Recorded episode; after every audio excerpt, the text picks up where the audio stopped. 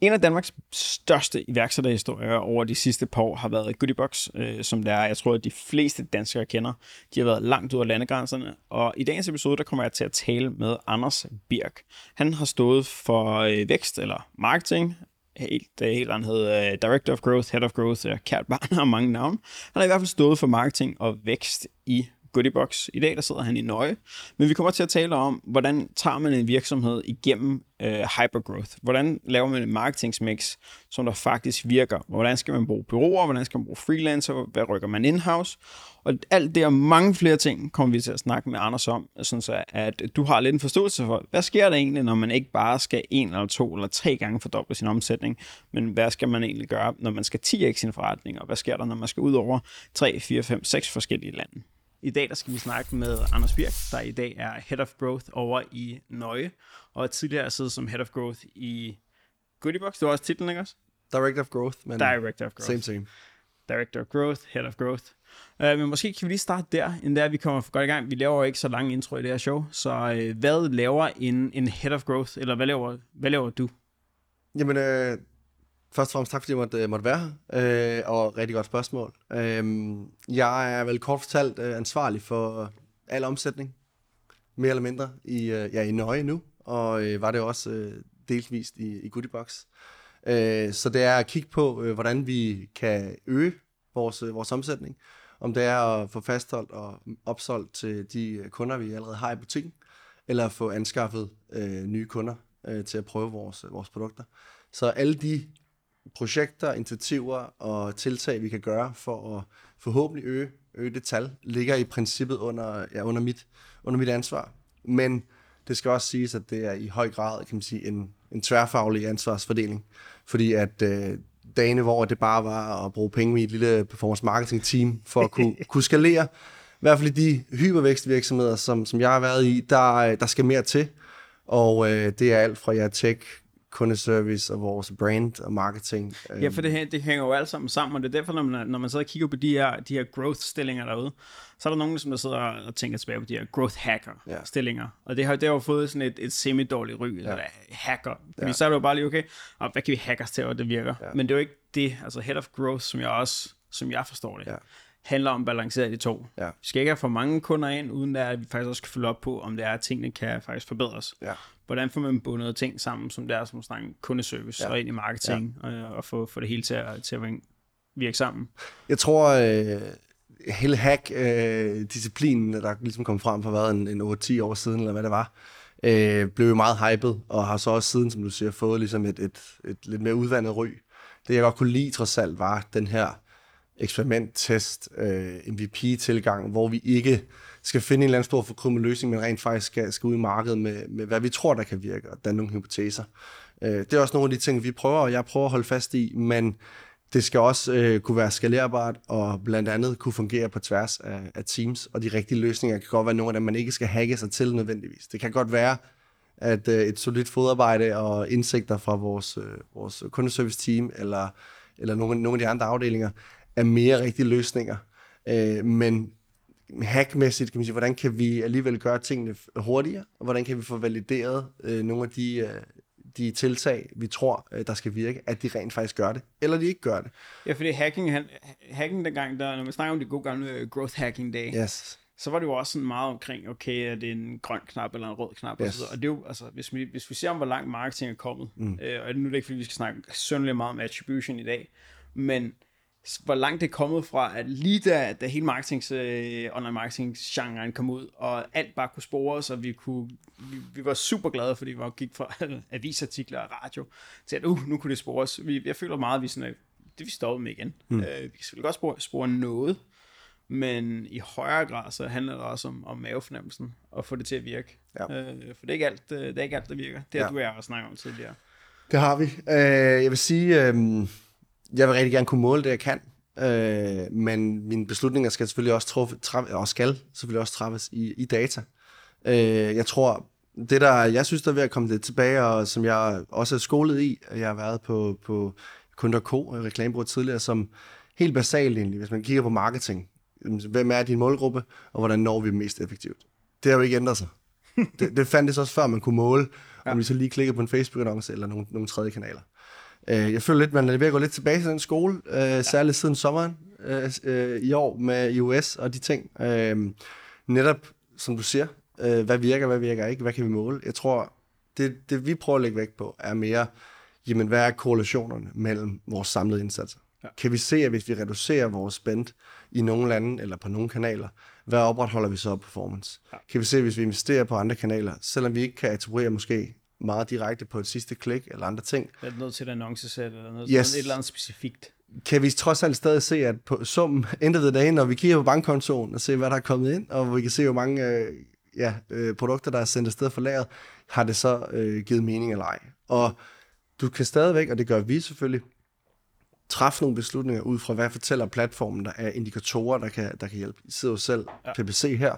Det vil være fuldstændig nonsens, hvis I begynder at sige til jeres kunder, at I ikke kigger på dataen i platformen for at træffe øh, beslutninger. Præcis, det, det behøver ikke være det ene eller det andet, men, men den, der, den der, som man er kommet over til, som vi også ser i højere og højere grad, at, at nu har vi været rigtig gode til at komme ind med ind i e-handelsforretninger gennem årene, som det er, at der ligger lige i mellemlaget. Måske hvad man sådan i det store billede kalder, kalder sådan småt til mellem. Dem, der bruger, har sikkert et marketingsbudget på, på en, lad os sige, 3-5 millioner om året. Ja. Øh, dem er vi så vækstet med i løbet af de sidste par år. Ja. Og der kan vi godt mærke, at, at de har altså været på en rejse, hvor det er, at til at starte med, der skulle man måle det hele. Ja. Hver krone blev vendt. Ja. Og så lige pludselig stille og roligt, så er dem, som der rent faktisk tager og finder en raket ja. og får noget fart på. Ja. Det er dem, der begynder at trække nogle flere marketingsformer ind, hvor det er, at, at det handler mere om at ramme man den rigtige målgruppe, arbejde mere på at få de rigtige budskaber ind. Uh, og det er jo noget, som der uh, bliver, bliver sjovere og sjovere, og som jeg ved, I også brugt rigtig meget tid på ja. i, i Goodiebox. Fordi det var en af de her ting der, hvor det er, at, at I snakker om delivering happiness dengang. Og snakker stadig, Goodiebox snakker jo stadigvæk om det. Så hvor, hvis der vi skal prøve at åbne, åbne snakken mm. for, for den del, hvor meget tror du, at det betyder for marketing, at man har sådan en samlet, jeg vil ikke kalde det et slogan, mm. men en samlet følelse, noget brandingmæssigt, mm. som det er, man kan slå på i ens markedsføring generelt mm. som virksomhed. Mm.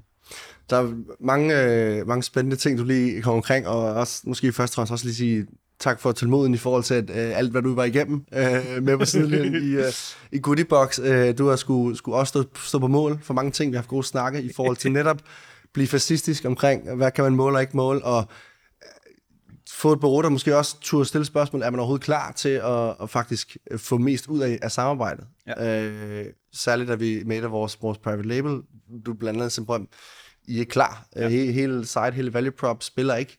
Øh, så det giver ikke mening. Øh, så det er måske bare lige en, en lille sidenote, men, men for at svare på, på spørgsmålet, så, øh, så er der ikke nogen tvivl om, at, at jeg tror på, at, at dine kunder øh, i alle de her scale-ups og, og brands, som, som, som ligger inden for den her kategori, og nok også hvad I ser, de skal jo kunne, de skal jo kunne genkende en eller anden value proposition og et brand og, ja. en, en kernefortælling fra jer.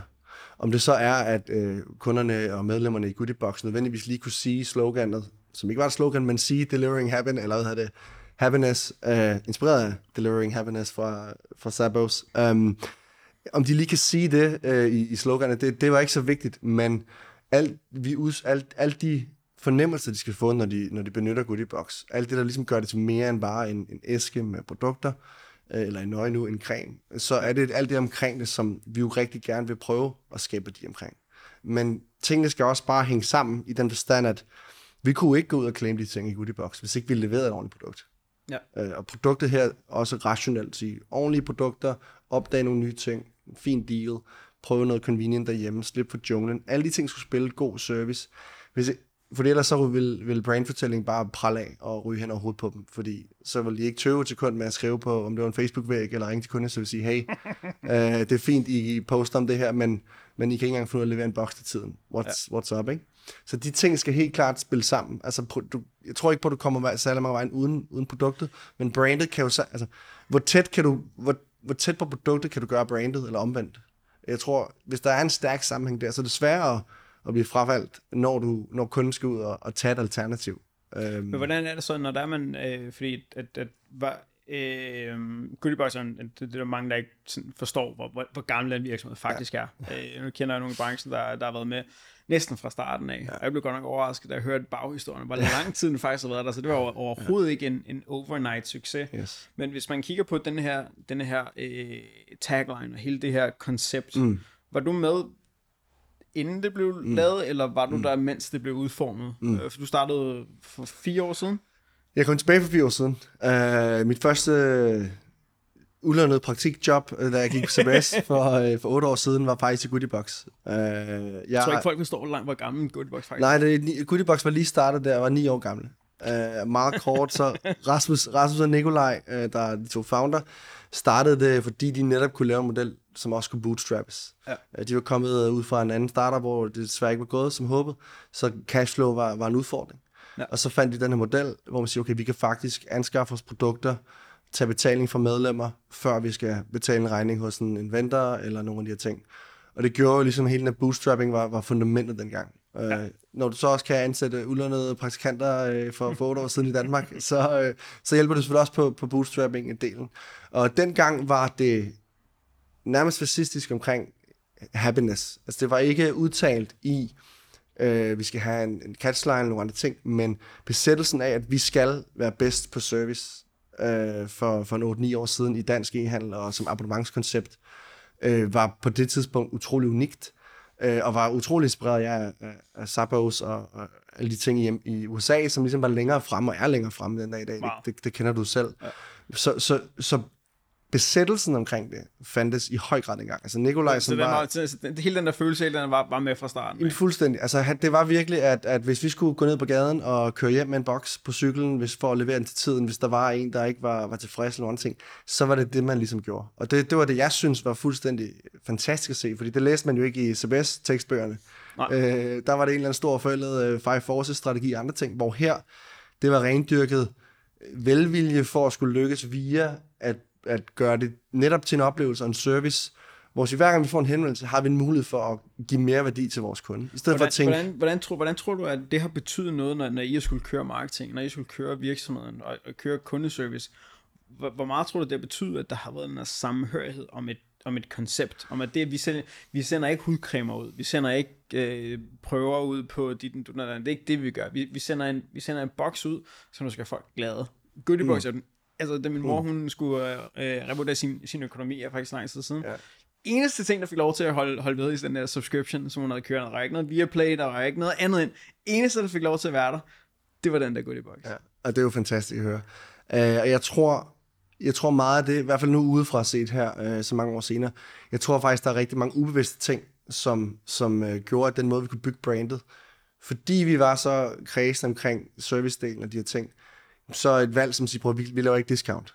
Ja. Altså det, det blev ligesom embedded i brand-fortælling allerede for ni år siden. Øhm, vi vil ikke ud og lave polished samarbejder med en eller anden, der, ikke, der måske kan sælge meget, om det er en influent eller en affiliate partner eller noget tredje, hvis ikke det ligesom værdimæssigt føles rigtigt. Ja. Og det, det, altså, jeg tror senere hen, at det er der også noget af det, som har gjort, at de, de kunder, man får ind, de, de, den målgruppe, vi tiltrækker, det er så ikke, om det så er rabatrytterne eller andre ting. Det går, selvom vi faktisk laver en, en god deal på Goodiebox, så er det ikke det, der, det er ikke det, vi blev valgt til på. Ja. Det var det med oplevelsen, og give noget tid til dig selv, forkælelsen.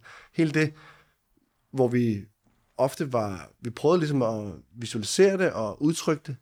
Øhm, og jeg tror, at det har været med til at forstærke øh, det bånd mere ubevidst i starten, hvor de så senere år her, hvor man lige pludselig fik budgetter til at kunne lave også nogle branding-fortællinger, større kampagner og nogle af de ting, jamen så var det jo indlysende, at det var de ting, vi skulle bygge videre på. Ja. Men vi kunne også gøre det med en troværdighed, fordi ja. vi havde vi har jo haft et fundament i så mange år at stå på. Så det er ikke fordi, vi går ud i markedet, og så sidder vores eksisterende kundebase og tænker, men pokker er det, vi prøver at kommunikere til. Hvad er det for noget? Og det, og det ser du også firmaer, som lige pludselig, så sidder der en marketingchef, som lige tænker, eller for at vide, at nu skal vi have fat i de unge, eller, på noget smart. Nu, og så finder de fat på smart, og så sidder deres kernemålgruppe bare og tænker, hvad pokker er det for et selskab, jeg, jeg er en del af, ikke? Ja. Hvordan så, øh, hvis, man, hvis man går tilbage til, til, til Goodiebox, vi snakker, øh, vi snakker, snakker om nøje om, om ikke så lang tid, men, men hvordan, så, hvordan så teamet ud i, i starten, og hvordan så teamet ud til, til slut, fordi vi, så det skal ikke nogen hen vi har jo mm. snakket sammen med i, i flere år snart. Øh, I var, I var, vi arbejdede lidt sammen i 18, kan jeg huske, ja. øh, hen over den varmeste sommer, jeg, som jeg nogensinde har været i, i Danmark. øh, men, men det har jo det har haft mange former, og mm. jeg kan også huske, da, da det næsten bare var dig. Øh, ja. der er Nikolaj i hvert fald. Ja. Øh, men, men hvordan startede det ud, og, ja. og hvordan så holdet ud til sidst, og så, så kan vi lige snakke noget mere specifikt om, hvordan man, man sammensætter et ja. hold, og hvad der er vigtigt. Ja. det er jo forskelligt, men... Ja, og det, det der ligesom, øh, det der var, var, at, at når du som, som case og virksomhed genop, eller oplever en, øh, ja, en tredobling af din vækst øh, flere år i træk, øh, så øh, er du også nødt til at udvikle organisationen og teamet. Og da, da jeg ankom øh, tilbage øh, i start 18, var der været en 16-17.000 abonnenter og øh, en student, der sad og... Hvor mange er der i dag, bare så folk øh, har sådan et, et, en, en, en... Der er jo der er over 150.000 abonnenter i dag, ja, så er fire år senere. Øhm, og, øh, og dengang var der en student, der ligesom havde gjort sit bedste. Øh, del, deltids. Øh, og så var der en ihærdig øh, co-founder, Nikolaj, som også havde gjort øh, sit bedste og ligesom skubbe tingene frem. Og så var der et, øh, man sige, en, en, en meget snæver content-produktion. En kreativ designer, som, som lavede en masse banner og nogle andre ting. marketing-team består, består, af en founder og, øh, og, og lidt grafisk. Ja, og det var jo ikke engang formaliseret som et marketing-team. Ja. Altså, det, det, det var jo, jo, der var måske en, der hed marketingassistent af titel, men, men det var ikke fordi nogle andre ting i virksomheden var gearet efter det. Ja. Så det var bare nogen, der kan sætte sig og kigge på det. Og det var jo super fint. Og så, og så, du til så, så, så kommer jeg tilbage øh, i start 18, og, øh, og ligesom købe ind i, at nu skal vi vækste, og der er også blevet rejst penge til at skulle vækste, så det var ligesom øh, ambitionen dengang. Øh, jeg har fået en masse inspiration fra Morten Strunge, som kom ind som investor, hvordan bør man gøre de her ting. Og en af de bottlenecks, vi må sige, okay, hvis, hvis jeg bare sætter mig, og jeg har selv øh, ret øh, fin øh, fornemmelse for, for sådan performance marketing, hvis jeg bare satte mig ene mand og begyndte at måske, måske ikke forbedre den indsats, der nu var lagt, arbejde tættere sammen med, med de kreative, fik en højere hånd der måske. Hvis, hvis det var det, vi havde valgt at gøre kun, øh, så var det ikke så skalerbart. Så noget af det første, vi ligesom blev enige om, øh, mig og Nicolai, ligesom, vi er nødt til at kan man sige, ja, hacke os til, til indeks 100 eller tæt derpå. Og det var der, hvor øh, ja, dig selv og, øh, og din gode ven, øh, hvad hedder det, Kasper Ackermann, og, og også øh, Mads fra, fra PL, begyndte at komme ind i billedet, som kan man sige, vores generation 2.0 øh, marketingmaskine. Øh, under den øh, tese om at sige, vi, det er mere effektivt og hurtigere for os at investere os, og kan man sige, købe os til nogen, der er dygtige inden for deres felt, og som kan hjælpe os til at skalere inden for nogle områder, hvor vi ved, vi har potentiale. Ja. Øhm, og det kan så frigøre, i det her tilfælde mig selv, øh, som kunne gå i gang med noget rekruttering, eller kunne i gang med selv at varetage andre projekter, som ikke kunne outsources på samme vis. Hele vores referral og viralitetsmekanisme i Goodiebox. De, ja. de projekter, som, som lidt mere sådan skulle konceptualiseres og sådan testes af nogle ting, som ikke var, var kan man sige, udliciterbare. Var ikke helt lige så let. Det er ikke lige at finde nogen, der kan sidde og lave Facebook, eller lave e-mail, eller, eller lave display AdWords og lignende. Det, det kan i hvert fald være, det er i hvert fald en anden opgave, kan man sige, ja. hvor her vi har en idé om, hvad, hvad retning kan vi stikke ud, og så kan ja. I være endnu dygtigere, end hvad vi, hvad retning vi stikker ud, og, og forhåbentlig vise os endnu bedre. Og så kan vi samtidig bruge ja, vores, vores tid og ressourcer på, på andre ting. Så det var ligesom ja. det, der skete dengang. Og så, øh, så vækstede vi jo heldigvis, og vi fik nedsat, der var lagt en strategi om at have lokale øh, teams. Så ja. i takt med, at vi åbner nye regioner, øh, som vi kan komme, komme tilbage til. Nu siger regioner, men du som lande? Land, ja, lande, ja, nye lande, og så senere hen regioner, for det var så næste skift. Men, men lande, så Holland for eksempel, så var der en country manager, øh, og der var ja. også en, en lokal content øh, producer. Øh, og jeg hjalp til på sidelinjen med sådan performance marketing, og bureauerne hjalp jo også til at blive briefet ja. på de ting. Så det ligesom kunne skalere lidt, lidt i takt. Men vi kunne også se over tid, at vi så gerne vil, vil indsource flere ting, fordi i meget lavpraktisk, der var nogle regninger, der ikke fulgte med øh, ja. i nogle øh, kommissionsløsninger, og der var andre steder, hvor vi ikke, vi ikke var dygtige nok til at, at drage nytte af, af de indsigter, der kom, så det ville ja. vi godt have tættere på os selv. Så hvad for nogle indsigter var det, at, at I følte, at der ikke blev, blev draget nytte af? For det er nemlig en af de ting, hvor når, når, når vi sidder og snakker med vi snakker med ufattelig mange virksomheder, jeg gør i hvert fald. Øh, og og det, det er langt fra altid, at, at vi sidder med den her følelse om, at hmm, det her det er det rigtige for os at komme ind i. Mm. Øh, der, der, hvad du var, I, I kører det rigtig godt, ja. og Coops øh, øh, boys, øh, jeg kan ikke huske, hvad han hedder helt præcis, men han var berømt ud at sige til, til e-handelsdagen for mm. nogle år siden, at, øh, at alt skal indrustes. Ja. Alt. Jeg, jeg, igen, sidder, jeg sidder i bureau. må, jeg, må, jeg skal være lidt uenig med det. Ja. Ja. Øh, ellers har vi et eksistensgrundlag. Men på samme tid, jeg føler også, at der er masser af ting, der kan, ja. bør sættes ind. Ja. Og det afhænger også, hvor man er på rejsen. Ja. Øh, og hvad for nogle kompetencer, man har ja. øh, internt. Ja. Jamen, altså for os, der, jeg, jeg, jeg ved ikke, om jeg har svaret, men, men det, vi, det vi tog valg ud fra, øh, for eksempel vores page social, altså Facebook, Instagram, ja. markedsføring stor kanal for os i Goodiebox. Øh, det er det jo så også præ øh, iOS og så videre. Men, men, men når vi ligesom var teknisk blevet dygtige nok, ja. og det ikke blev, jeg tror du selv har sagt det også tidligere, eller skrevet om, at sige, ja. det var engang teknisk, du bare kunne, der kunne du være bedst teknisk, og så skulle det nok gå. Måske ja. i højere grad på PPC end lige på social, men, men alligevel... Og social ret, har, havde, havde det også, der, jeg kunne huske i, i, i de unge dage, da jeg skulle prøve at sætte mig frem til, til, til social, hvor det var, der var det 24.000 uh, annoncer selv, fordi man skulle prøve at se, yes. hvornår det kørte på forskellige tidspunkter i løbet af døgnet, og mand og kvinder yes. og aldersgrupper. Det har været meget mere teknisk, end ja. øh, når jeg snakker med nogen i dag, så ja. en global kampagne, der yes, gør det så yes, meget specifikt. Yes. Men det er blevet markant mindre teknisk og, i, i alle. Og det er jo lidt den, når vi så kigger på vores indsats, så okay, hvis det, hvis det måske i højere grad bliver et content game, ja. hvis du i højere grad skal øge din hastighed for at have relevant content til målgruppen øh, på en platform som, som, som Facebook, ja. øh, jamen, medmindre agencyet kan følge med den ydelse, øh, så, så giver det ikke mening at i hvert fald betale premium for, for den del. Ja. Og det var lidt den erfaring, vi gjorde os, fordi vi, der var egentlig ok indsigter, men jeg tror, de er bare længere væk. De er ikke goodiebox. Vores brand, hvad står vi og hvad, hvad, hvorfor, hvornår bliver din konklusion som, som account manager, hvornår bliver den for forsimplet ja. i forhold til, at, at den ligesom skal oversættes til så internt blive noget produktion? Og hvordan får du sideløbende så, igen, hvis det bliver en content produktionsopgave, hvordan får vi så bygget de processer, der skal til for at lave den maskine effektivt? Ja. For nu var det jo effektivt for ligesom at hacke den tekniske del af det, da vi startede. Nu skal vi så kigge ind og sige, hvordan laver vi en effektiv content-maskine? Det kan jo sagtens også være et freelance setup eller andre ting. Ja. Nok ikke for det bureau, man så havde hyret i første omgang, men det kan jo sagtens være et freelance setup.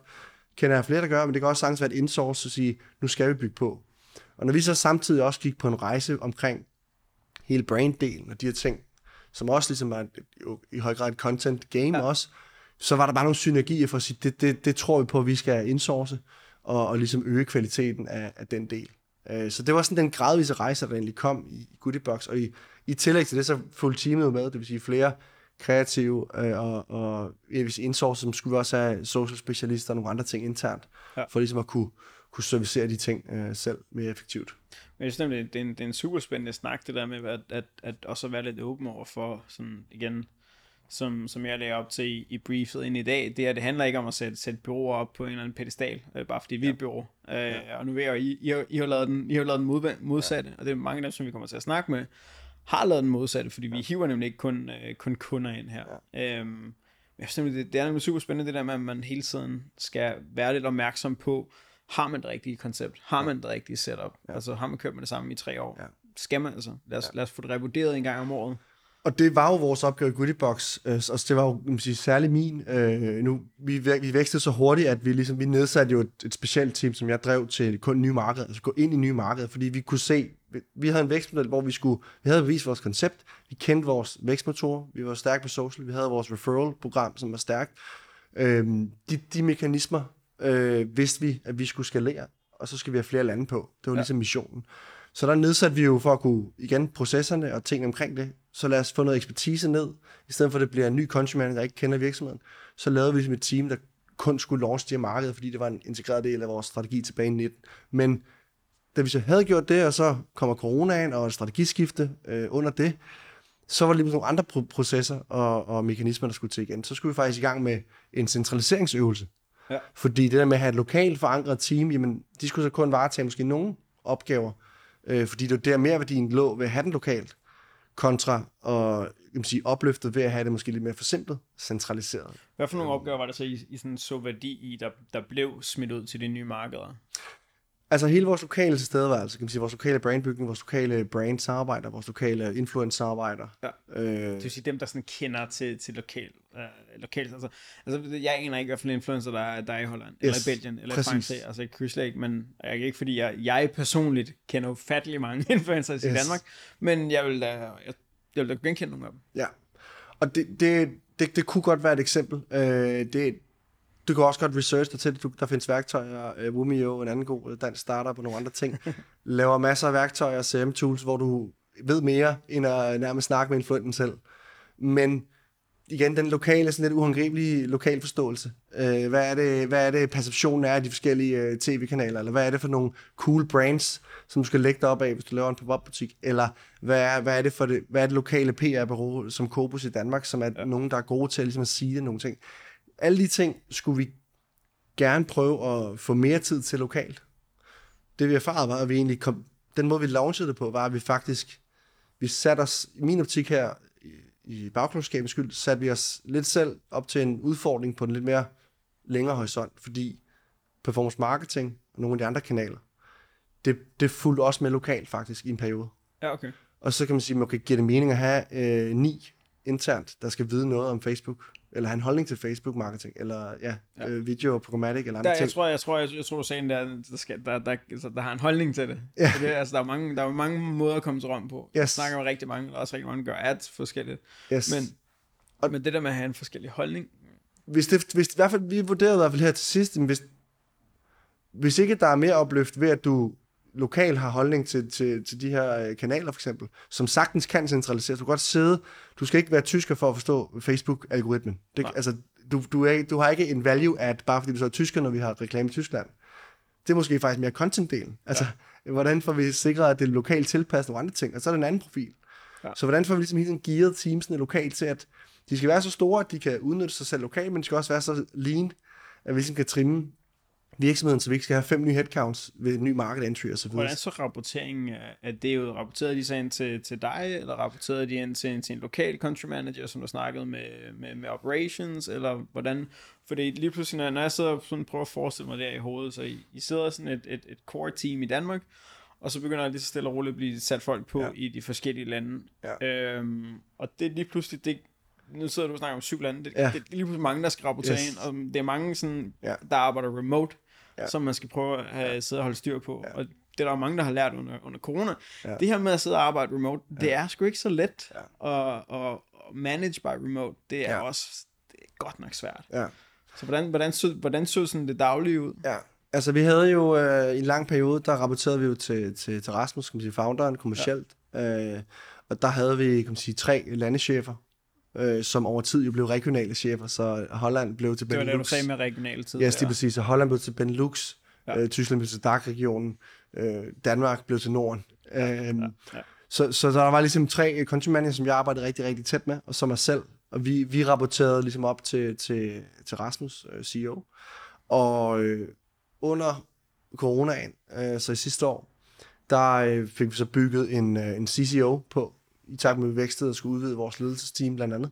Og Rasmus skulle måske Og også bruge... Det er Chief Commercial. Ja, Chief Commercial Officer, så også i takt med, at Rasmus måske skulle, skulle hvad hedder det, bruge, bruge tid på, på andre ting end det daglige drift, øh, så, øh, så fik, vi, fik vi de ressourcer ind, og som også skulle binde os sammen med product tech og vores brand og creative, så det ikke, kan man sige, så growth ikke kun var kan man sige, her nu performance marketing i lande, men også egentlig lidt bredere på jamen, product tech og, og brand.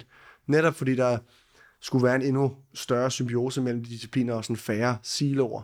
Ja. Øh, det, var, det var i hvert fald ambitionen med, med den funktion. Men det giver rigtig god mening. Jeg, jeg, hører, jeg hører igen og igen og igen, at altså, jeg ser rigtig mange, som der, er, der, der spreder brand om, og, og performance op. Og så det lige så stille og roligt. Så, så, så, så løser det nogle ting i en kort periode. Og så er det ligesom, okay, nu er det som om de der børnefejl, som når man havde brug for at bevæge sig lidt hurtigt i brand, man havde brug for at bevæge sig lidt hurtigt i performance marketing, og man ikke behøvede at snakke frem og tilbage. Mm. Så er det ligesom, når, når de er blevet løst, så ja. finder man lige pludselig, nu skal vi skulle samle det igen. Ja. Så bliver det også svært at sætte sig ned i en, i en, i en budgetsamtale og sige, det er en branding Yes. øvelse, eller er det en marketingøvelse, uh, performance marketing øvelse. Yes. Øh, ligger kundeservice under brand, ligger under performance marketing, Yes. ligger den, da, da, da, da, da, Yes. så lige pludselig, der er det i hvert fald de advisory boards, jeg været med i, der bliver det meget hurtigt til, det er årsagen til, at man samler de to igen. Øh, så hvis man, en, et spørgsmål, som jeg havde til, da I indsourcede for eksempel, nu, øh, nu vil jeg indsourcet social, indsourcet i, i e-mail også, eller? Ja. Ja. Vi, vi fik hjælp med den tekniske sige, opsætning, integration, og så al aktivitet sad vi med øh, in, in-house. Hvad har I, hvad har I gjort for, for at, øh, lad mig give det lidt, lidt baghistorie der, fordi en af de udfordringer, der er, øh, desto mindre man er, når man bygger et marketingteam in, in-house, øh, det er at sørge for, at det er spændende. Mm. Og det kan godt være meget spændende det første år, men hvordan holder man det også spændende i år to, mm-hmm. år tre, og så videre. Øh, fordi det, kan, det er hårdt at rekruttere marketingsfolk, øh, og det er hårdt, når man, den der viden der, som man binder op på én person. Øh, så hvad har, I, hvad har I gjort for at holde fast i de marketingsfolk, som I har indsourcet? Det er et godt spørgsmål. Altså, jeg tror måske, det er lidt der, hvor at, øh, i hvert fald hvis tingene går, som de skal, vækstmæssigt, så har du lidt en, en indbygget excitingness på godt dansk, øh, ved at, at opgaverne også vækster, og, ja. og, og ansvaret og ligeledes. Så der ligesom ligger noget, noget permanent udvikling i det for, for, for de ansatte. Det tror jeg helt klart har hjulpet os markant. Ja. Øh, når det så er sagt, så øh, det her med ikke at fastlåse folk i, i, altså i positioner helt konkret, øh, men løbende have en, øh, sin udviklingsplan og, øh, og samtale med, med alle i teamet. Hvor er det, folk bevæger sig hen? Og er det noget, der matcher? Øhm, det, det, det havde vi meget stor fokus på i, i Goodiebox. Ja. Selvfølgelig med respekt for, hvad er det også for nogle kompetencer, vi har behov for. Fordi ja. vi, vi, vi, vi kan jo ikke sige til, til, til en, at han så også skal være paid social specialist, hvis vi har de antal ansatte, der skal sidde på de ting. Altså, så skal vi selvfølgelig snakke om de ting, og så kan det være, at man kan lave en plan for noget af det. Men, men det, var, det var meget det, der ligesom kørte, øh, og, og meget med at give øh, mulighed for at indgå i nogle projekter på tværs af teams, som, øh, som gjorde det spændende, og ligesom hele tiden skubbet til barn for, okay, nu er det ikke bare 9-4 hver dag, og jeg ved, hvad der vil forventes af mig hver dag, og jeg ved, hvordan jeg skal løse det, men alle uger, eller mange uger forhåbentlig, ligesom kunne udvikle sig ja. øh, på nye spændende øh, udfordringer. Øh, men det er klart, der er forskel i profilerne også. Altså, øh, vi havde, og det har man stadigvæk øh, i Goodiebox, en, en stor overvægt af profiler, der er gode til at slå ildebrænde.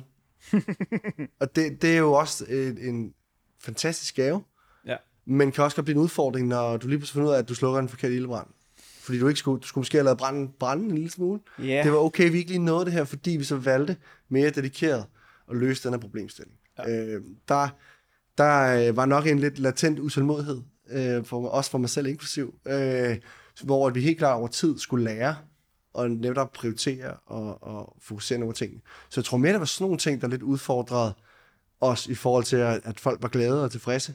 Hvis du ikke så kan imødekomme de opgaver og ting, der ligger. For det er klart, hvis, nu vi snakker proces før, hvis du også lige pludselig skal skabe lidt mere proces, skabe lidt andre rammer, så kan det jo være, at der er nogle profiler, som er lidt bedre til sådan loose cannon øh, og løse tingene ene mand, hvor, hvor du så må sætte dig og have en snak og sige, bror, er, er tiden kommet? Er tiden for, kommet? for at du skal videre, kan vi, kan vi tilbyde dig det bedste? Burde du lære mere herover i stedet for, eller hvordan ledes? Fordi hvis ikke din motivation er der, så, så er det, ja, det er alfa omega i hvert fald. Øh, I sådan en case som os, hvor at alle ansatte tæller øh, ja. til den vækst, der ligesom skulle være, ikke? Jeg synes, det, jeg, jeg synes, det er meget, jeg synes, det er meget spændende, meget spændende problemstilling, den der med, hvordan holder man folk motiveret. Øh, og hvilken, hvis, hvis rolle er det at holde folk motiveret. For altså, nogle gange skal vi også, altså, skal man også bare indse, at det, det er bare ikke det rigtige match. Altså, mm. det, det er ikke det rigtige match, vi sidder i, det er ikke det rigtige sted, man sidder og laver tingene. Og så øh, er vi jo i en uigennem, uigennemkommelig god situation i vores branche, er, at øh, vælger man at sige, at, at det er altså ikke det rigtige match længere, så er der også masser af muligheder derude. Altså, der er ikke, altså hvis, hvis vi vælger at opsige nogen, der er ikke nogen her, der går sultne. Mm. Øh, det er der virkelig. Og det er fordi, de rører kontanthjælp, de finder et job i morgen. Ja. Øh, og det, det tror jeg bare er vigtigt i vores branche især, at indse, at det der med at finde ikke nødvendigvis, hvad jeg kan lide at kalde det perfekte match, men et rigtig godt match. Mm. Altså, det findes derude. Man ja. behøver ikke sidde og kvem, øh, bare fortsætte ja. i det samme, som man har lavet hele tiden. Ja, ja jeg tror, den, den, om det er en opleveling, eller hvad det er, men igen i en vækstvirksomhed, som hvis jeg taler fra, fra, fra Goodiebox, så når du laver øh, en tredobling år efter år, øh, de krav og de forventninger, der er, vil, altså hvis, hvis den kurve ligesom stiger forholdsvis eksponentielt, ja. øh, og medarbejdere, altså dels skal med, de medarbejdere, der er i bussen, skal jo selvfølgelig kan man sige, vækste og kunne kapere det samme, altså med samme hastighed, hvis ikke hurtigere. Ja.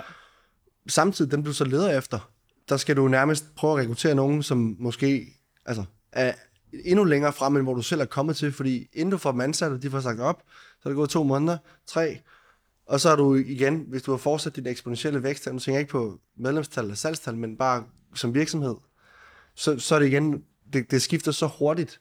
I rykket er øhm, også ekstremt hurtigt i Goodiebox. Vi, vi, vi, jeg kan huske nogle gange, vi snakkede sammen, så vi kunne snakke sammen den ene gang om, om det ene, og så, så var der gået 3-6 måneder.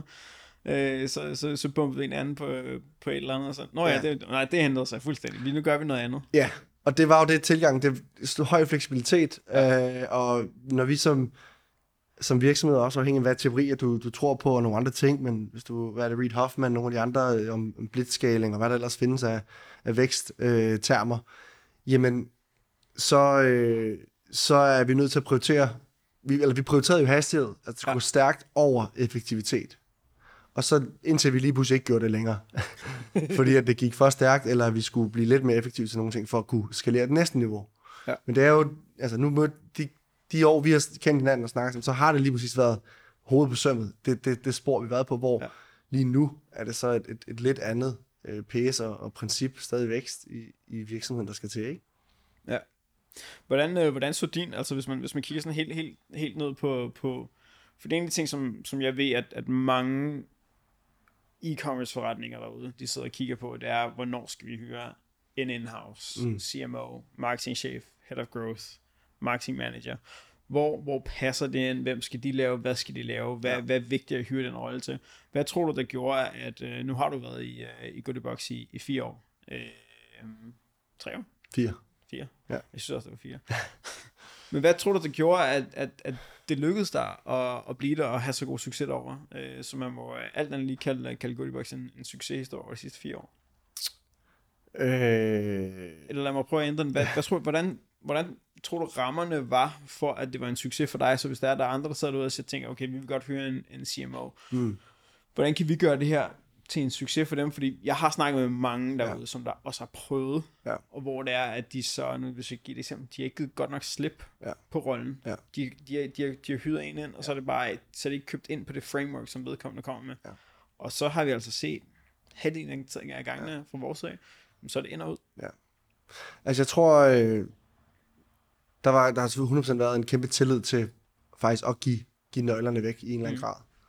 Øh, du skal selvfølgelig også selv komme med svarene, eller kom, turde komme med svar, øh, Ja. og, og komme med, med, med løsningsforslag og sige, det er det her, vi skal gøre, prøve at sætte en retning. Det, det, det gjorde jeg, og det var også det, der ligesom var afstemt, inden vi, inden vi skrev under. At sige, det, det er det her, jeg tror, vi skal gøre for at vækste de ting. Og der var jo en kæmpe lykke om, at nu kommer der en, der, der gerne vil gøre det, øh, fordi, at, ja, som jeg fortalte, Nikolaj selv havde med venstre hånd skulle prøve at gøre en masse. Ikke? Ja. Øhm, jeg tror, at, at det der med at, øh, at have en, øh, en vilje til at, at turde gøre det, velvidende, at du måske ikke har svarene, Ja. men at bare, at, at du viser, at, øh, at, at du godt tør sætte en retning.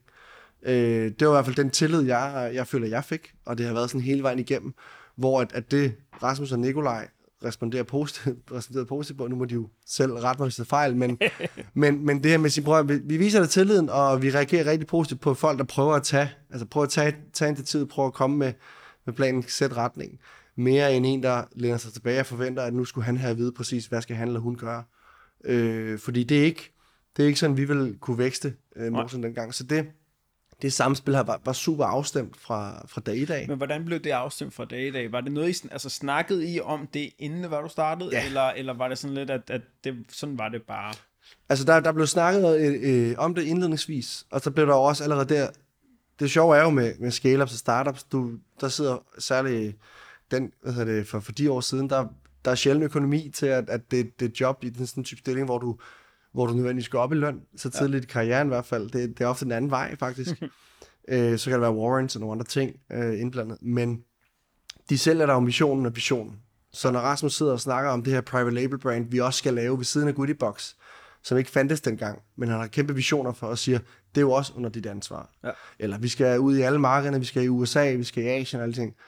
Så uden man skal være den uambitiøse øh, CMO eller CGO, eller hvad man nu bliver, øh, Head of Growth, øh, så øh, det der med lige få afklaret, hvad er prioriteterne så? Ja. Fordi ja, uden du skal ja, være uambitiøs, hvad, hvad er det, vi vælger først? Er det primært nu, at vi skal prøve at fokus på abonnementsforretningen? Eller skal jeg bruge min første arbejdsdag om et par uger, når jeg starter på, og, og, øh, og, og lans- lancere vores, vores private label? Fordi allerede i den her meget inspirerende øh, ansættelsessamtale, kan jeg høre, at, at der ligesom er mange bolde i luften.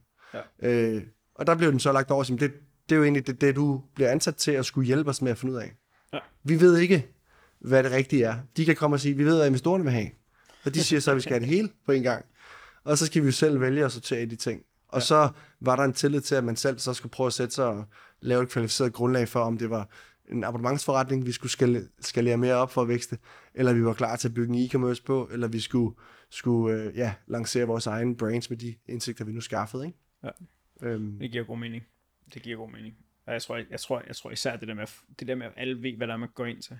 Øh, for det, det har jeg også set flere gange, når jeg snakkede med, med CMO'en, altså så er det så, så er det gået ind til noget, som der er, de troede, de vidste, hvad de gik ind til. Øh, hvor de, de, ikke, ja. de fik ikke vist korthus. De fik ikke vist, ja. at, at, at, det her, der var altså mange, der var altså mange ting i spil. Ja. Øh, som der nu skal, nu skal vi finde hovedet i det her. Ja. Så har de fået at vide, om der er en, altså i det her tilfælde, der er en e-commerce forretning, ja. den kører allerede, er succes, kommer med og kigger, um, har vi et navn til det? Nej, ja. det er ligesom, at vi skulle lave det her uh, podcast at starte med. Yes. Så har vi et navn til det? Nå nej, det har ja. vi ikke, det skal vi også lige have fundet ud af. Det, det, det, det. Og jeg tror, det er det, jeg ved, jeg ved sgu ikke om, der tror jeg også, der er teoribøger, der siger founders, øh, hvad hedder det, dilemma, og hvad de ellers hedder omkring, øh, hvad, hvad man er bevidst om og ikke bevidst om, og founders bias og sådan nogle ting, men det var 100% det, hvor jeg, det er jeg jo selv efterfølgende, når jeg var ude og snakke om, om andre jobs, eller blevet kontaktet af nogen, det er jo mange, faktisk mange af de ting, som jeg så kan gå dem på klinge omkring, fordi nu har jeg oplevet det. Ja. Jeg har været lykkelig for, for de ting, jeg har oplevet med, Rasmus og Nikolaj i Goodiebox omkring netop den afstemhed, jeg egentlig følte, de havde, øh, særligt i forløbet op til, hvor når man så sidder over for en potentiel ny founder, du skal have, øh, hvad hedder det, arbejde tæt sammen med, og hvis ikke de selv har de svar endnu, jamen, så skal jeg i hvert fald være afklaret om det. Så skal, du være, så skal du være klar til sådan en opgave. Og, og ellers så, så skal jeg måske sige, det, jeg tror sgu, det er en anden profil, du, du skal have fat i. Ja. Øhm, for det, det, det går begge veje i hvert fald. Øh, men jeg tror måske, hvis du ja, så havde spurgt mig for fire år siden, så var det bare, så sagde man det bare ja, fordi man ikke havde erfaring selv. Men, men her efterfølgende, så er det noget af det, man begynder at kunne udfordre, øh, kan man sige, fagnerne på, og også de ting nu, hvor nøje, hvor jeg, jeg ligesom er skiftet til, mange af de snakke, vi havde indledningsvis, hvor vi faktisk i fællesskab nærmest blev afklaret omkring de rammer, i processen, fordi de også var meget åbne omkring, hvad er det egentlig, vi har behov for. Vi ved det ikke helt, men vi har hørt, at vi bør ansætte en head of growth eller noget andet. Ikke? Altså, og det, det tror jeg bare, man skal anerkende også, øh, og, og ikke være bange for at tage ejerskab og hjælpe med at skabe, fordi jamen, jo mere jeg selv er skarp, jo sjovere bliver det forhåbentlig. Ja. Øh, I stedet for, at man skal passe i en eller anden boks, som, som man ikke nødvendigvis har lyst til at passe i. Vi har snakket en hel del om forskellige, øh, sådan også, da, da vi snakkede om, om paid social og tage det ind og alt muligt. Øh, men hvis man prøver at snakke om det her, nu vækstede I jo hurtigt mm. i Goodiebox, og det krævede jo også mange forskellige ting og sager. Øh, når det kom til, der var mange ting i baglandet, logistikken og alle de her ting, hvis man bare holder os til, til marketingsfronten. Ja. Hvordan, hvordan ændrede jeres marketingsmix over de fire år? Øh, ja. hvis, man, hvis man tager den til at starte med, hvordan, hvordan ændrede, ændrede det sig overhovedet, eller var det bare en skalering af det eksisterende koncept, som der I fandt og sagde, okay, det her det virkede, det kører vi bare så langt, som vi overhovedet kan. Mm. Øh, og det har så taget jer lige så lang tid, som, som, som da du stoppede. Ja. ja. det er et godt spørgsmål. Øhm, jeg tror, der er to, to svar. Øhm, Goodiebox er jo... Jeg tror, der er, der er sådan tre måder, man sådan kan kigge, hvordan, hvordan vækster du, hvad er din vækstmotor? Mm. Sige, okay, er, det, er, er den her case, er Goodiebox, eller Nøje, eller Savvy, for den så skyld, er det øh, en PPC performance marketing vækstmotor, vi har. Ja. Hvor vi så bare skal have penge, nærmest. Det er det, der afgør, om vi vækster. Er det content spor, hvor vi kan aggregere eller skabe en masse content, som kan gøre, at vores produkt øh, kan, kan vækste? Er det, er det det, der er vores vækst, vækstmotor? Eller er det ligesom en viralitet? Øh, om det så er betalt viralitet i et eller andet loyalitets referral-program, eller fordi produktet i sig selv er viralt. Ja. Øh, hvis det ligesom er en forudsætning, kan man sige, du kan lægge lidt ind i nogle af de spor, eller i et samsur med dem, så skal man sige, Goodiebox i sig selv som, som produkt og oplevelse, havde, havde jo har den her oplevelses øh, faktor omkring, øh, det er sjovt at unboxe, det er sjovt at vise dine venner, så der er noget organisk viralitet i det, helt built ind i produktet, hvilket ja. er genialt. Det er ligesom et uh, blåt hjul på en swapfit, men du ser det bare. Ja. Øhm, så kan du have det og synes, det er grimt, men, men det, det, der, der er noget, noget, noget, noget, noget traction, noget, nogle af de ting. Så hvordan kan vi understøtte det endnu mere? Det var ligesom en, var en i det. Og så var der hele vores ja, PPC, kan man sige, performance marketing spor, særligt social, hvor jeg, kan, jeg husker, eller jeg glemmer aldrig, da jeg for otte år siden satte den første annonce op med et meget, meget, meget grimt billede øh, af en boks med et par produkter på en helt hvid baggrund taget med en iPhone, og skrev en copy selv, og øh, mig og Nikolaj stod og rystede på hånden, om vi turde bruge 150 kroner om dagen på den her såkaldte Facebook-annonce. øh, og det tog vi så godt heldigvis, og man kunne, kunne få nye kunder til 12 kroner. Det var helt fantastisk. Øh, så det, det gav jo noget traction dengang. Så okay, hmm, her ligger der noget, når vi begynder at bruge penge på vores, vores marketing, så ligger der noget, noget momentum, vi måske kan skabe. Ja. Fast forward, det er også de mekanismer, der, da jeg kom til for fire år siden, ligesom var blevet forædlet og bygget på de blogger, man samarbejder med, som det hed dengang, som nu hedder du Nu influencer. hedder det influencer, så jeg kan øh, fancy, fancy affiliate marketing. men- Masha ja. Og hvad fanden de hedder, Irina og så videre. Jamen, de var jo lykkelige for at få en boks. Ja. Og bare promovere den. Og nu skal de jo både betale skatter, og de skal faktisk også have en agent, der skal have et fee og alle mulige andre ting. Og det skal de også have, fordi de rent faktisk leverer et godt var, og de er dygtige. Ja. Men dengang var det jo så nyt, at jamen, det ville de gerne. Så den der viralitet kunne vi ligesom fuele meget organisk på den måde. Øh, samtidig så var der traction på vores kan man sige, direct response marketing, vores social. Øh, vi blev bedre til at lave annoncer, de ting. Vi kunne se, der var et potentiale. Selvfølgelig var der en eller anden diminishing return på, på, på spend og sådan nogle ting, men der var rigtig, rigtig, rigtig meget momentum. Der var højt Så til der var ligesom to validerede mekanismer, og vi havde en kæmpe god retention på produktet, som ja. er jo relevant som abonnements øh, service, måske. Ja. vigtigt lige at sige. Så det vi siger, okay, det vi testede, og det vi efterfølgende siger godt, nu ved vi, at vi har de ting, der virker. Hele viraliteten, hvordan kan vi understøtte den? Vi troede allerede dengang på, at vi skal reducere vores afhængighed af ja, Mark Zuckerberg, øh, vores Facebook dependency. Vi skal kontrollere og eje vores, vores omkostninger i højere grad, hvis vi kan. For så er vi mere volatile i op- og nedtur. Ja. Så øh, blandt andet, da vi så fik hørt vores øh, agency sendt tilbage i 18, øh, som du selv var, var en del af, jamen så frigjorde vi tid til, at vi kunne, vi kunne bygge vores hele vores referral motor. Ja. Så hele vores, vores øh, member get member, du kunne invitere dine venner og få nogle, nogle ja, point, som vi skabte, og du kunne bruge de her point på at få, få box med rabat eller nogle, nogle tillægsydelser. Den motor kunne vi teste af. Det testede vi så i nogle forskellige formater. Er det milestones, øh, hvor hvis du inviterer så mange, får du så meget? Eller er det mere one-offs eller nogle ting? Hvad virkede bedst? Øhm, og så havde vi ligesom tre ben lige pludselig at kunne stå på, som blev fundamentet for at gå ind i et nyt land. Ja. Så det vil sige, da vi, da vi gik ind i, i Holland, eller da vi gik ind i Tyskland, så vidste vi, at vi havde de her tre byggeklodser, som vi så i de lande skulle have til at som, fungere. som, som, I, vi- som I vidste fungerede sådan Vi havde- fundamentalt set. Så de her tre pillars, de virker. Så Men, tør I godt. vi, vi, vi, vi har i hvert fald en meget stærk hypotese om det. Ja. Men mindre vi så fik en, i, når vi også begyndte at researche ind i et market launch, men mindre vi fik at vide, at Facebook findes ikke i Tyskland. Eller Amazon gør, at, at, at øh, Men der findes jo sådan nogle koncepter der. Altså, der, der er jo sådan nogle variabler der, nogle af dem. Nu, nu griner vi, at Facebook ikke fungerer, men, men, altså, men, men altså, går man over til, til, til Mexico eller Latinamerika, Yes. hvor jeg bor, Google findes ikke. Ja. Og det er, jo, det er jo sådan, det, det er jo næsten ligesom, ligesom hvad? Nu Yes. findes det ikke? Jo, det gør det, men yes. man bruger det ikke rigtigt. Der er Yes. Facebook, det er primært det, som Yes. man finder, og alle de Yes. unge siger så Instagram nu om dagen, Yes. yes. jeg siger stadig Facebook. Og det er det, vi så, ligesom. Så vi, vi ligesom, hvis det blev ligesom vores playbook, så godt, de her ting skal vi kunne excellere på, også i de lande. Øh, hvem er de lokale influenter osv. blandt andet. Men samtidig med det, så, øh, så havde vi også brug for at vækste endnu mere, øh, og øh, teste nogle helt nye ting af. Og nu snakkede vi brand tidligere. Øh, vi lancerede vores første tv-kampagne i januar 18. Ja. Øh, faktisk lige en, en halv uge, eller et par uger inden jeg kom til, men, men, men det var stadig velovervejet i den forstand, at vi skal da teste af, ja. Men, men, men selvfølgelig med et ordentligt spændt, og hvad man nu er blevet rådgivet omkring. Hvor man så, okay, her kommer vi ud, altså det er stadigvæk den dag i dag, som reach medie er det mest effektive, lav CPM ja. og så videre. Øhm, og der kunne man se, at vi kom ud til en helt anden målgruppe, som faktisk også viser at være relativt lojale, fordi det var ældre og nogle andre ting, som jo, okay, skal det være en del af vores mix så? Eller hvor permanent en del af vores mix skal det være? Og så endte ja. Ja. man med at køre, køre tv i, i, øh, ja, i de næste halvanden års tid, i, alene i Danmark bare, og lagde det også ind og teste af i et land som for eksempel Holland. Hvad er det for et, hvad for et spil skal man gøre? Er det samme setup? Jamen, der bruger de så 10 sekunder spots i stedet for 20 sekunder spots. Mediepriserne er 4, 400 i indeks. Okay, så har vi ikke råd så meget. Giver det mening? Giver det ikke mening? Ja. Er det for tidligt efter et par måneder i landet? Alle de overvejelser begyndte vi så at kunne have. Og selvfølgelig, end of the day, afhængig af vores pengesituation osv., skulle vi så vælge at vrage, hvordan vi troede, vi skulle, skulle sammensætte vores, vores mix.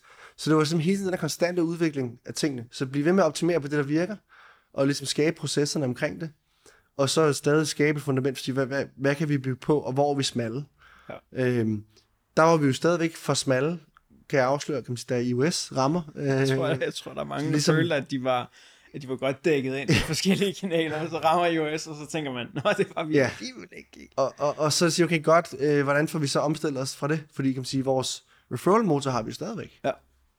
Men det går at vores øh, social budget skal relokeres. Øh, det der hvad, YouTube Hvad, skal men hvad, vi... gjorde, I- hvad, gjorde I så med, hvad gjorde I så med sådan noget som iOS? Øh, fordi der, der jeg, vi er over fra USA, jeg kender øh, faktisk sjovt alle de social folk, som jeg kender i USA, de bor i, øh, de bor i LA, mm. øhm, så jeg snakker en del med dem, øhm, og der har, øh, altså, der har været lidt, lidt rammeskrig undervejs, øh, men størstedelen har kun bibeholdt øh, spændt, og så mm. bare sagt, at vi, altså perf- performance, når vi ser på det i backenden, når vi, når vi kigger i omsætning i virksomheden, når vi kigger på alle de der parametre der, som der ikke bliver rapporteret direkte ind i Facebook, det virker faktisk, det, det, det virker faktisk, at Facebook stadigvæk har så meget historisk data på alle de forskellige målgrupper, som, vi har været, som vores annoncesæt har ramt indtil videre, og skal fortsætte med at ramme.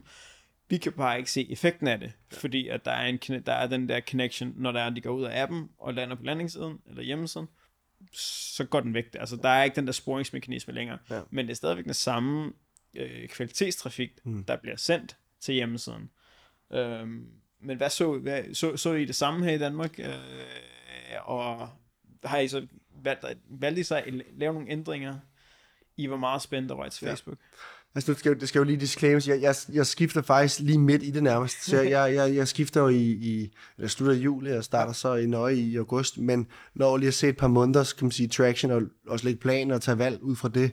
Ja. Øh, og så også her i, i nøje. Men i Goodiebox, jamen, øh, startede egentlig med at bibeholde et, et spend.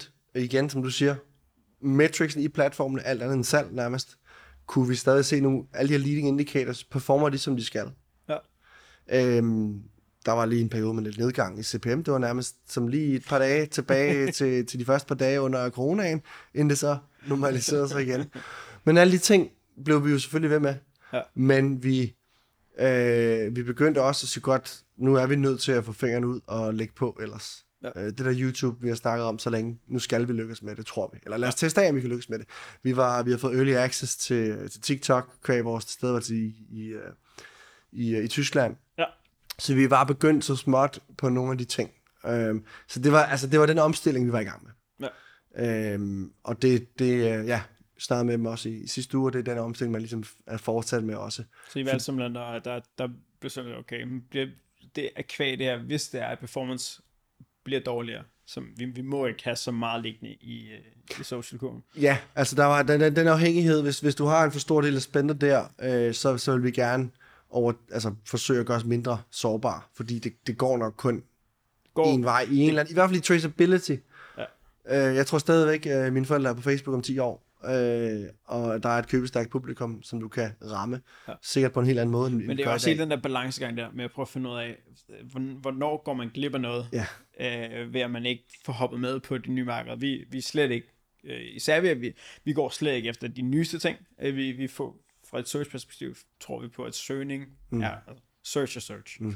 Så er der nogle annonceformater, og alt det der ting, Præcis. kan man lege med, men, men, men basics er basics. Yes. Men når man kommer til at lege med social, eller når man sidder in-house, og når man sidder som marketing director et sted, ja. og man sidder og siger, okay, hvis jeg nu kan smide, hvis jeg bruger en million på Facebook, smider 50 i TikTok, får jeg så ja. 5% af, hvad jeg normalt gør, eller får jeg 10%, ja. eller får jeg 15%? Ja. Hvor allokerer jeg mine penge bedst? Og der tror jeg, at man skal, når man sidder in-house, så har man den mulighed for at være meget mere fleksibel. Ja, 100%, og det, det er jo det, vi, altså det er jo den måde, vi ser det på, den måde, måde vi anskuer det på øh, er jo altså det holistiske billede. Kan ja. vi se en sammenhæng mellem, hvordan vi bruger vores penge, hvad for noget trafik vi genererer, og end of day, hvad er vores acquisition cost? Ja. Øh, og kan vi så se en sammenhæng mellem, hvordan har budgetfordelinger eller trafikfordelinger været øh, mere end en platform, hvad alle 19 kanaler siger, de attribuerer. Fordi hvis jeg skulle kigge på dem, tragisk nok, så har vi jo mange flere kunder, end, end, end jeg desværre kan, kan påstå, vi har.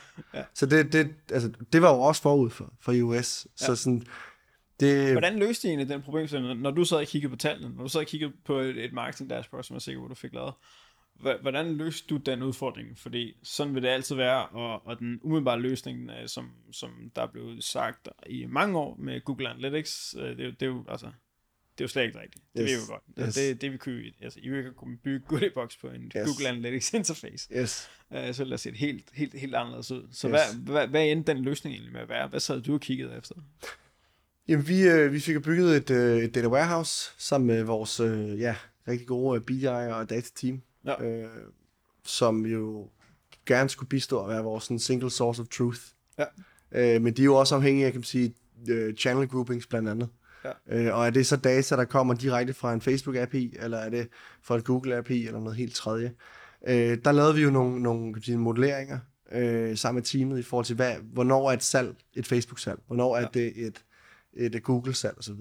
Men jeg vil jeg synes, det er vigtigt at sige, at det, i princippet blev det stadig, bare sige, blev, det, blev det stadig gjort for at få en eller anden form for overordnet retning for, hvordan går det? Hvad er min, min, min, min CPA på den her kanal og så videre, uden vi skulle være fascistiske omkring det, fordi vi sad ikke og regnede på, nu min ROAS 12 på en kanal og 0,7 på en anden. Ja. Og så sagde, nu, 0, hvis den er 0,7 på din, uh, din Google Generic Search, så skal du slukke. Ja. For den skal altid være over 3, eller hvad det er. Så fascistisk sad vi ikke omkring det, så længe vi kunne regne den hjem, altså ja. på summen af alle investeringer. Ja. Fordi der er jo også investeringer, som du laver i dag, som så først måske giver et resultat i morgen, eller om 10 uger, ja. afhængig af, hvor, hvor langsigtet de er, og så videre.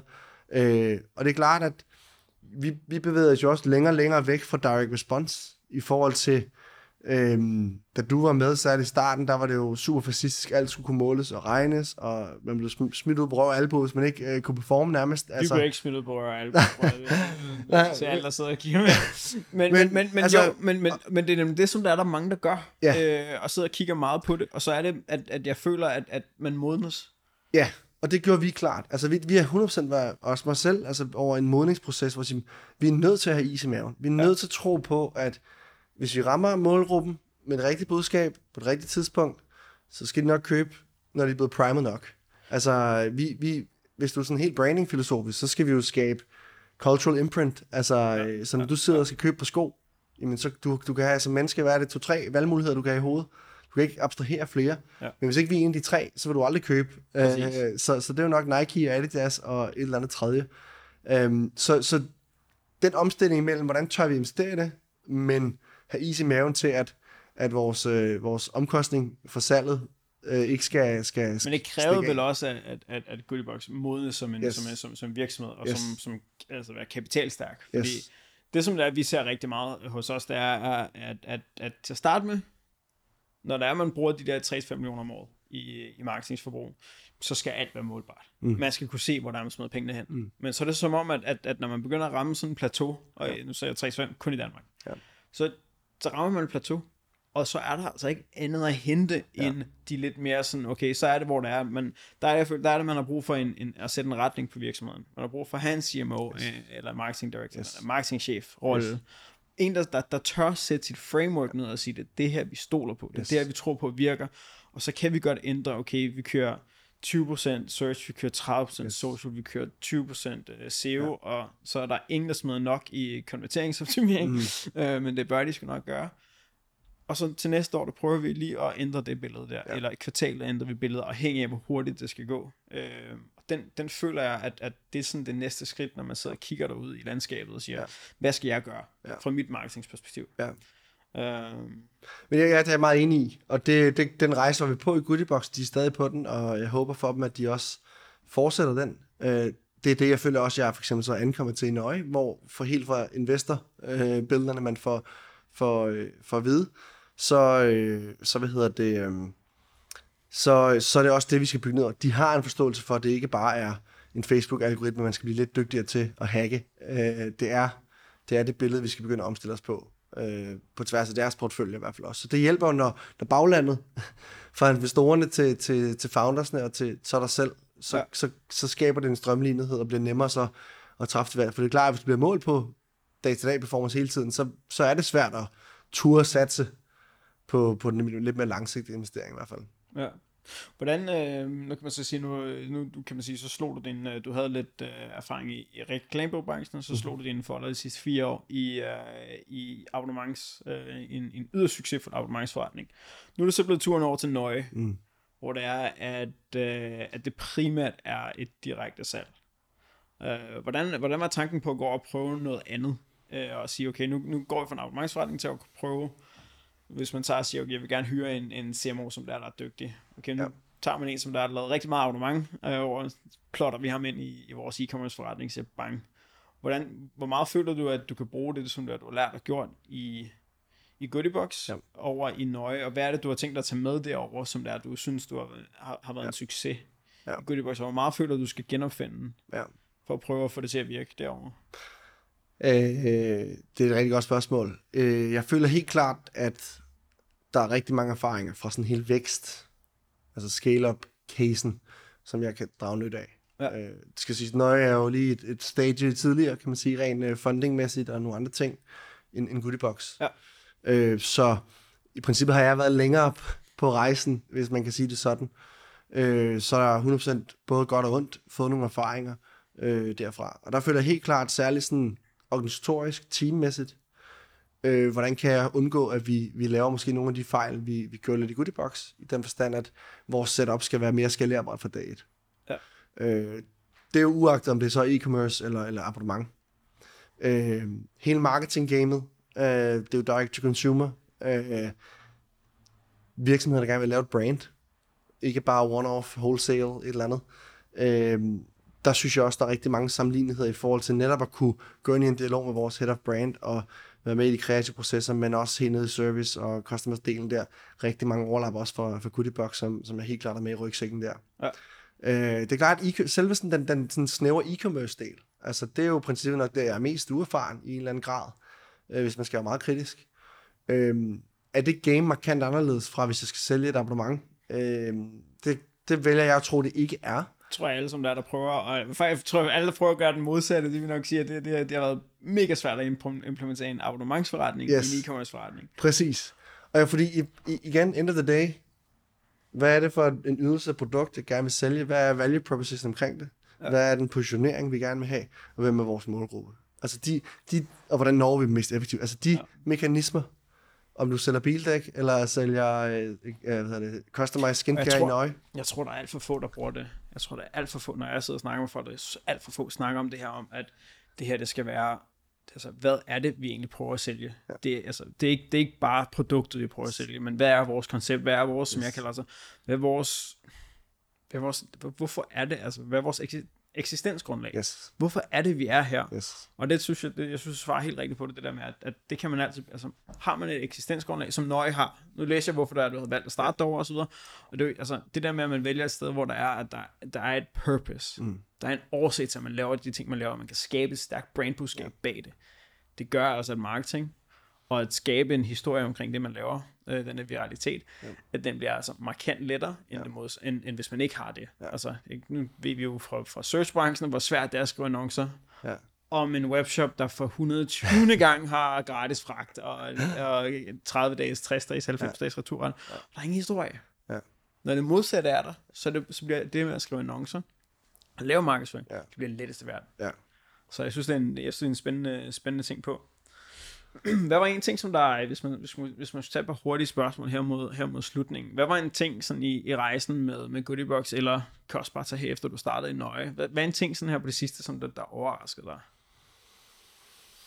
Øhm, jeg overrasker mig, altså, jamen det er nok lidt, øh, lidt i forlængelse af, hvad der bliver sagt faktisk. Øh, det er sådan en positiv overraskelse.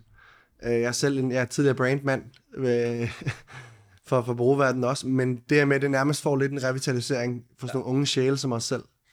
Øh, da man blev skolet i det på, på, på, ja, i Kunderko og advokeret tv og så videre, der var ikke den ene, du kunne ikke google en artikel inden for growth, hvor så skulle du på Snapchat og 17 andre ting. Ja.